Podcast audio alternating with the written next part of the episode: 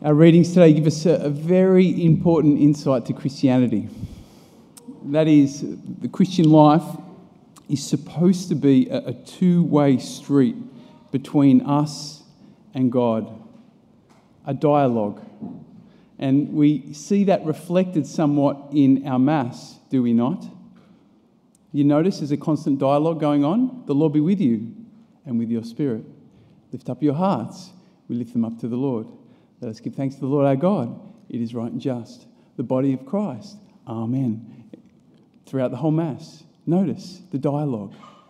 Two way. Us and God. Might seem like our conversation is often one way, huh? That we're kind of speaking to God and God's not kind of returning the favour. Might seem like that sometimes, but the truth is that God is constantly speaking to us in all kinds of ways through people and through circumstances, through nature and beauty, in the stillness of our hearts, and in a special way through the scriptures, through the Word of God, and in a particular way, the words of Jesus, who, of course, is the Word of God made flesh. The key message of our first reading today is that it's in God's word to us that we access his power. We hear it through the prophet Isaiah, huh? As the rain and the snow come down from the heavens and do not return without watering the earth, making it yield and give growth, so the word that goes from my mouth does not return to me empty without carrying out my will and succeeding in what it was sent to do.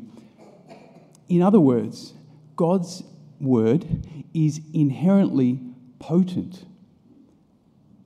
His words affect our reality. God speaks and stuff happens. And the most obvious example of this is in the beginning of the, beginning of the Bible, right? In the book of Genesis.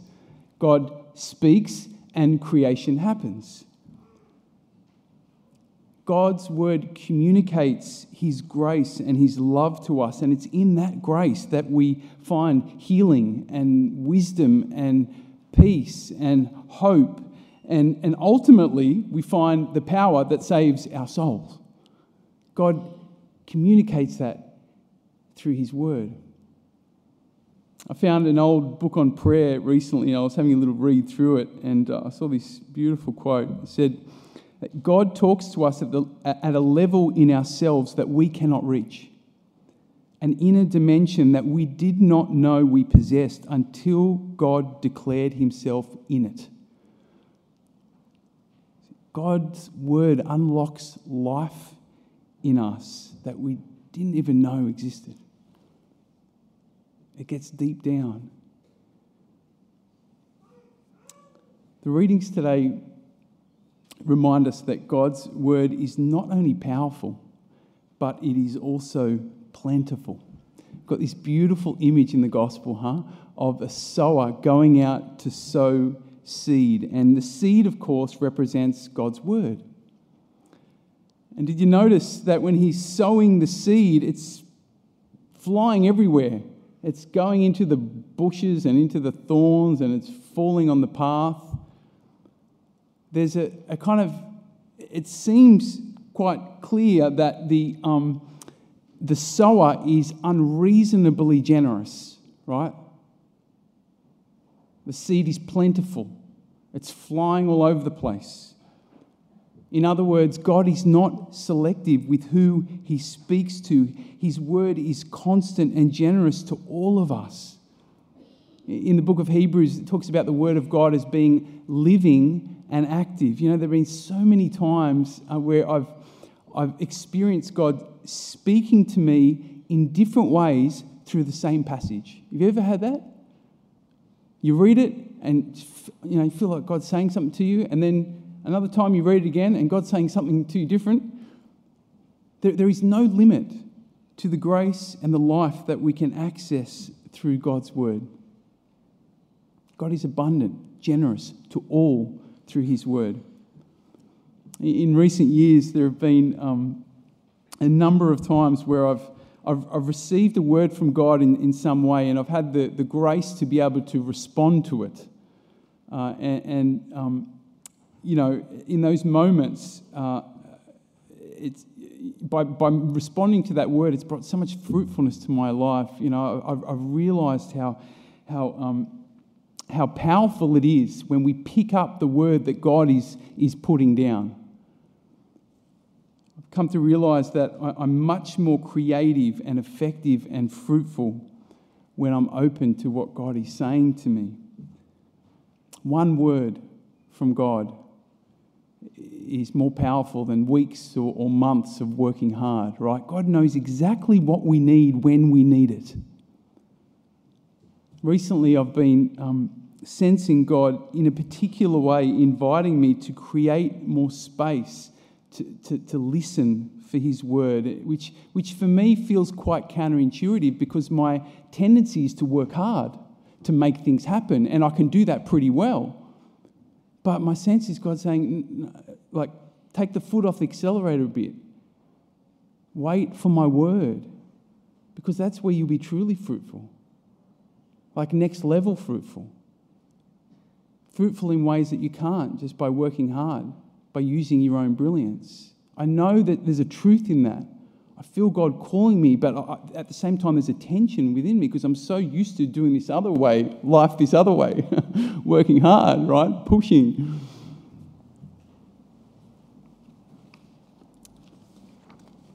God's word is abundant towards us always. The, the problem is on our side. The problem is um, we're not always open to God's word.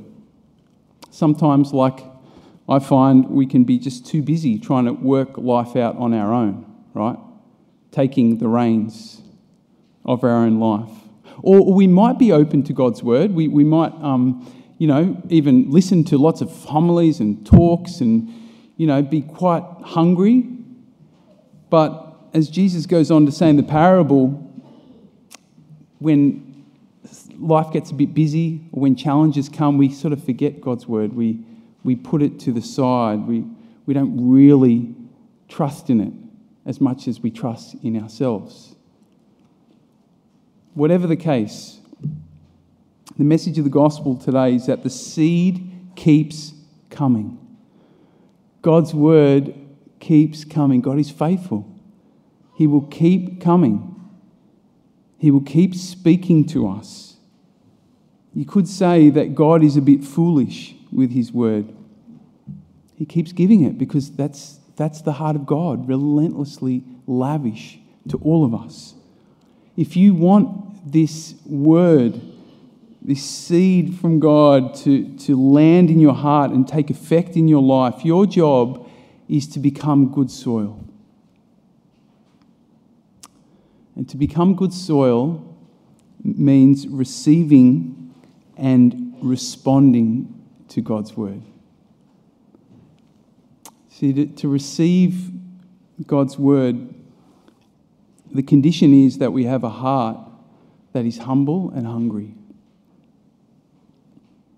And a good spiritual life, if we're really engaging in our spiritual life, if we're praying, then um, that will soften our heart. It, will it'll open us up to God's word, it'll make us more hungry, more docile, more desperate for God's word. I was reading uh, this week a, a, a, passage from St. Ambrose, uh, who had a great love uh, for the scriptures. And um, here's what he said He said, Let the door be open to him when he comes. Open your soul, throw your inmost mind open so that it may see the riches of simplicity, the treasures of peace, the sweetness of grace. Open your heart, meet the Sun of eternal light that enlightens every person. Then he says, That light truly shines on all. Just like the seed goes out to everyone, that light truly shines on all. But if anyone has closed his windows, he will rob himself of the eternal light. Although Christ is able to enter, he does not wish to rush the uninvited. He does not wish to force the reluctant. God has so much to give us. but he will not force his, his, himself in. It reminds me of the, that image in the last book of the Bible, Revelation, the image of Christ. He's standing at the door and he's knocking. Standing at the door of our hearts, of course, waiting to speak to us, waiting for us to, to be open to what he has to say. So we have to be hungry and humble and open to God's word. But to be truly open to God's word means we also need to respond to it. You see, God's word is so powerful. It, will always, if we receive it, if we're truly receiving it, it will always prompt us in some way to, to make a response. Maybe to repent or to amend our lives or to commit to following Jesus more closely, if we're really open to God's word, we can't help but want to respond to it. It's impossible to receive God's word and not want to change in some way, to respond to what God is speaking to us. Impossible. We need to receive God's word and we need to respond to it.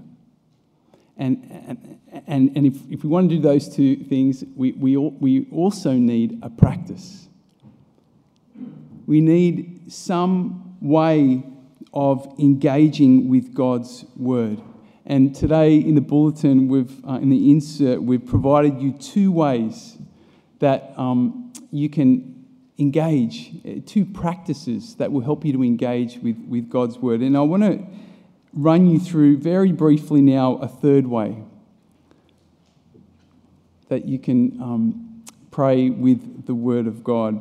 We're not just going to talk about theology and spirituality today, we're going to actually practice it together. We're going to practice now uh, imaginative prayer, which was popularized by uh, St. Ignatius of Loyola. Uh, and the idea is to use our imagination to enter into one of the scenes of the gospel and to relive it, to experience it with all of our senses. And Ignatius would say that as we do that, God speaks to us more personally, that the message of the scripture um, can, can impact us more deeply. It sort of gets into us as we use our imagination to, to enter into that, that passage, that, that scene uh, in the scriptures. So I'm going to give you um, just a, a, an express version, right, of imaginative prayer using our gospel from today. If you're comfortable, I invite you uh, to close your eyes. And usually, when uh, we're beginning prayer, it's good to uh, just spend a, a, bit of time to prepare ourselves uh, by uh, just getting in touch, being present to our body. Um, you might just notice your feet on the ground, your back against the, the chair. Just notice any tension in your body.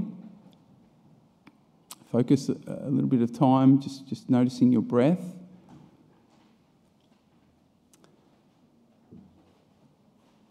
The first step of imaginative prayer is to imagine yourself as one of the characters in the passage that you are reflecting on. And, and in our passage today, um, there's only really the sower.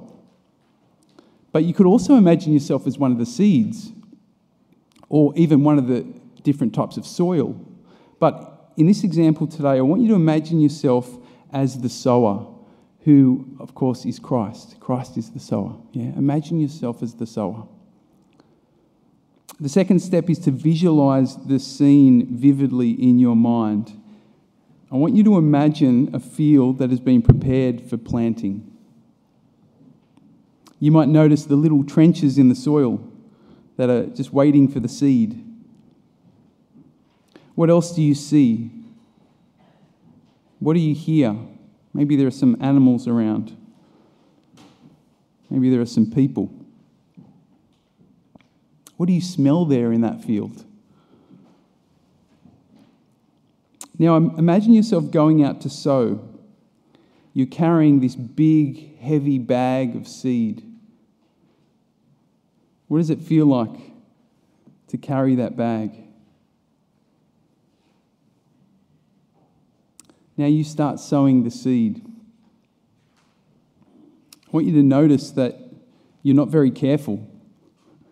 The, the seeds are, are, are going all over the place. You're very lavish. You're very generous. You're not counting the seeds, you're just, you're just throwing them out all over the place. Look around and, and notice how the ground is literally covered with seeds. Even some have fallen in, into the, the bushes and onto the path, but you're not really worried about that. The next step is to enter into the thoughts and the emotions of the character. I want you to feel the excitement, feel the anticipation of the sower as you scatter those seeds.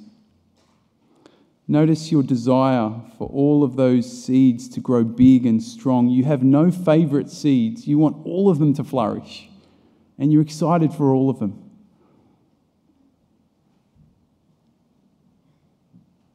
The next step is to open your heart to receive whatever message God might be revealing to you through this little um, moment. What does the sower reveal to you about God? About how God sees you? About what God wants for you? You might just talk about that with God.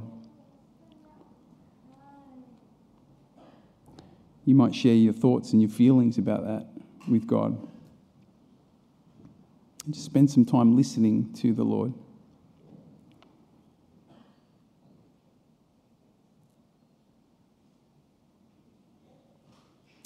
The next step is to uh, ask God how you should respond to His word to you today. How should you respond to what He's helped you to see? And then ask for the grace to, to respond generously, to respond faithfully, even when life gets busy, when the challenges come.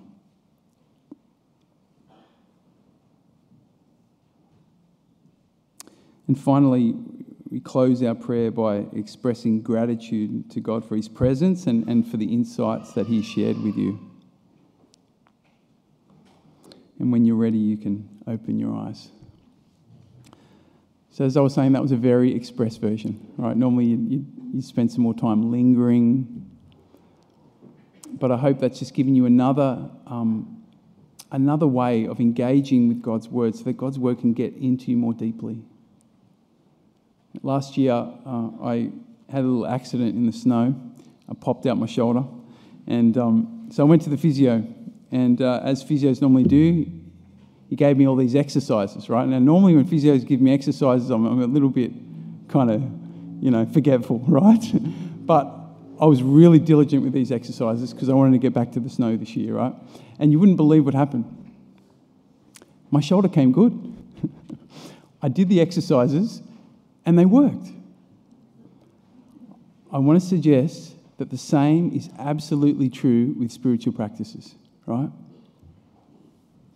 When we regularly engage with God's word with a humble and a hungry heart, and when we do our best to respond to it, we will realize that what Jesus is saying today is true. God's word does yield great rewards, it brings abundant fruit to our lives. It, it truly affects our reality. Hello, Father Dan here. If this homily has been helpful, there are a few things I'd love for you to do. Firstly, subscribe to this podcast or share this episode with someone who might find it helpful.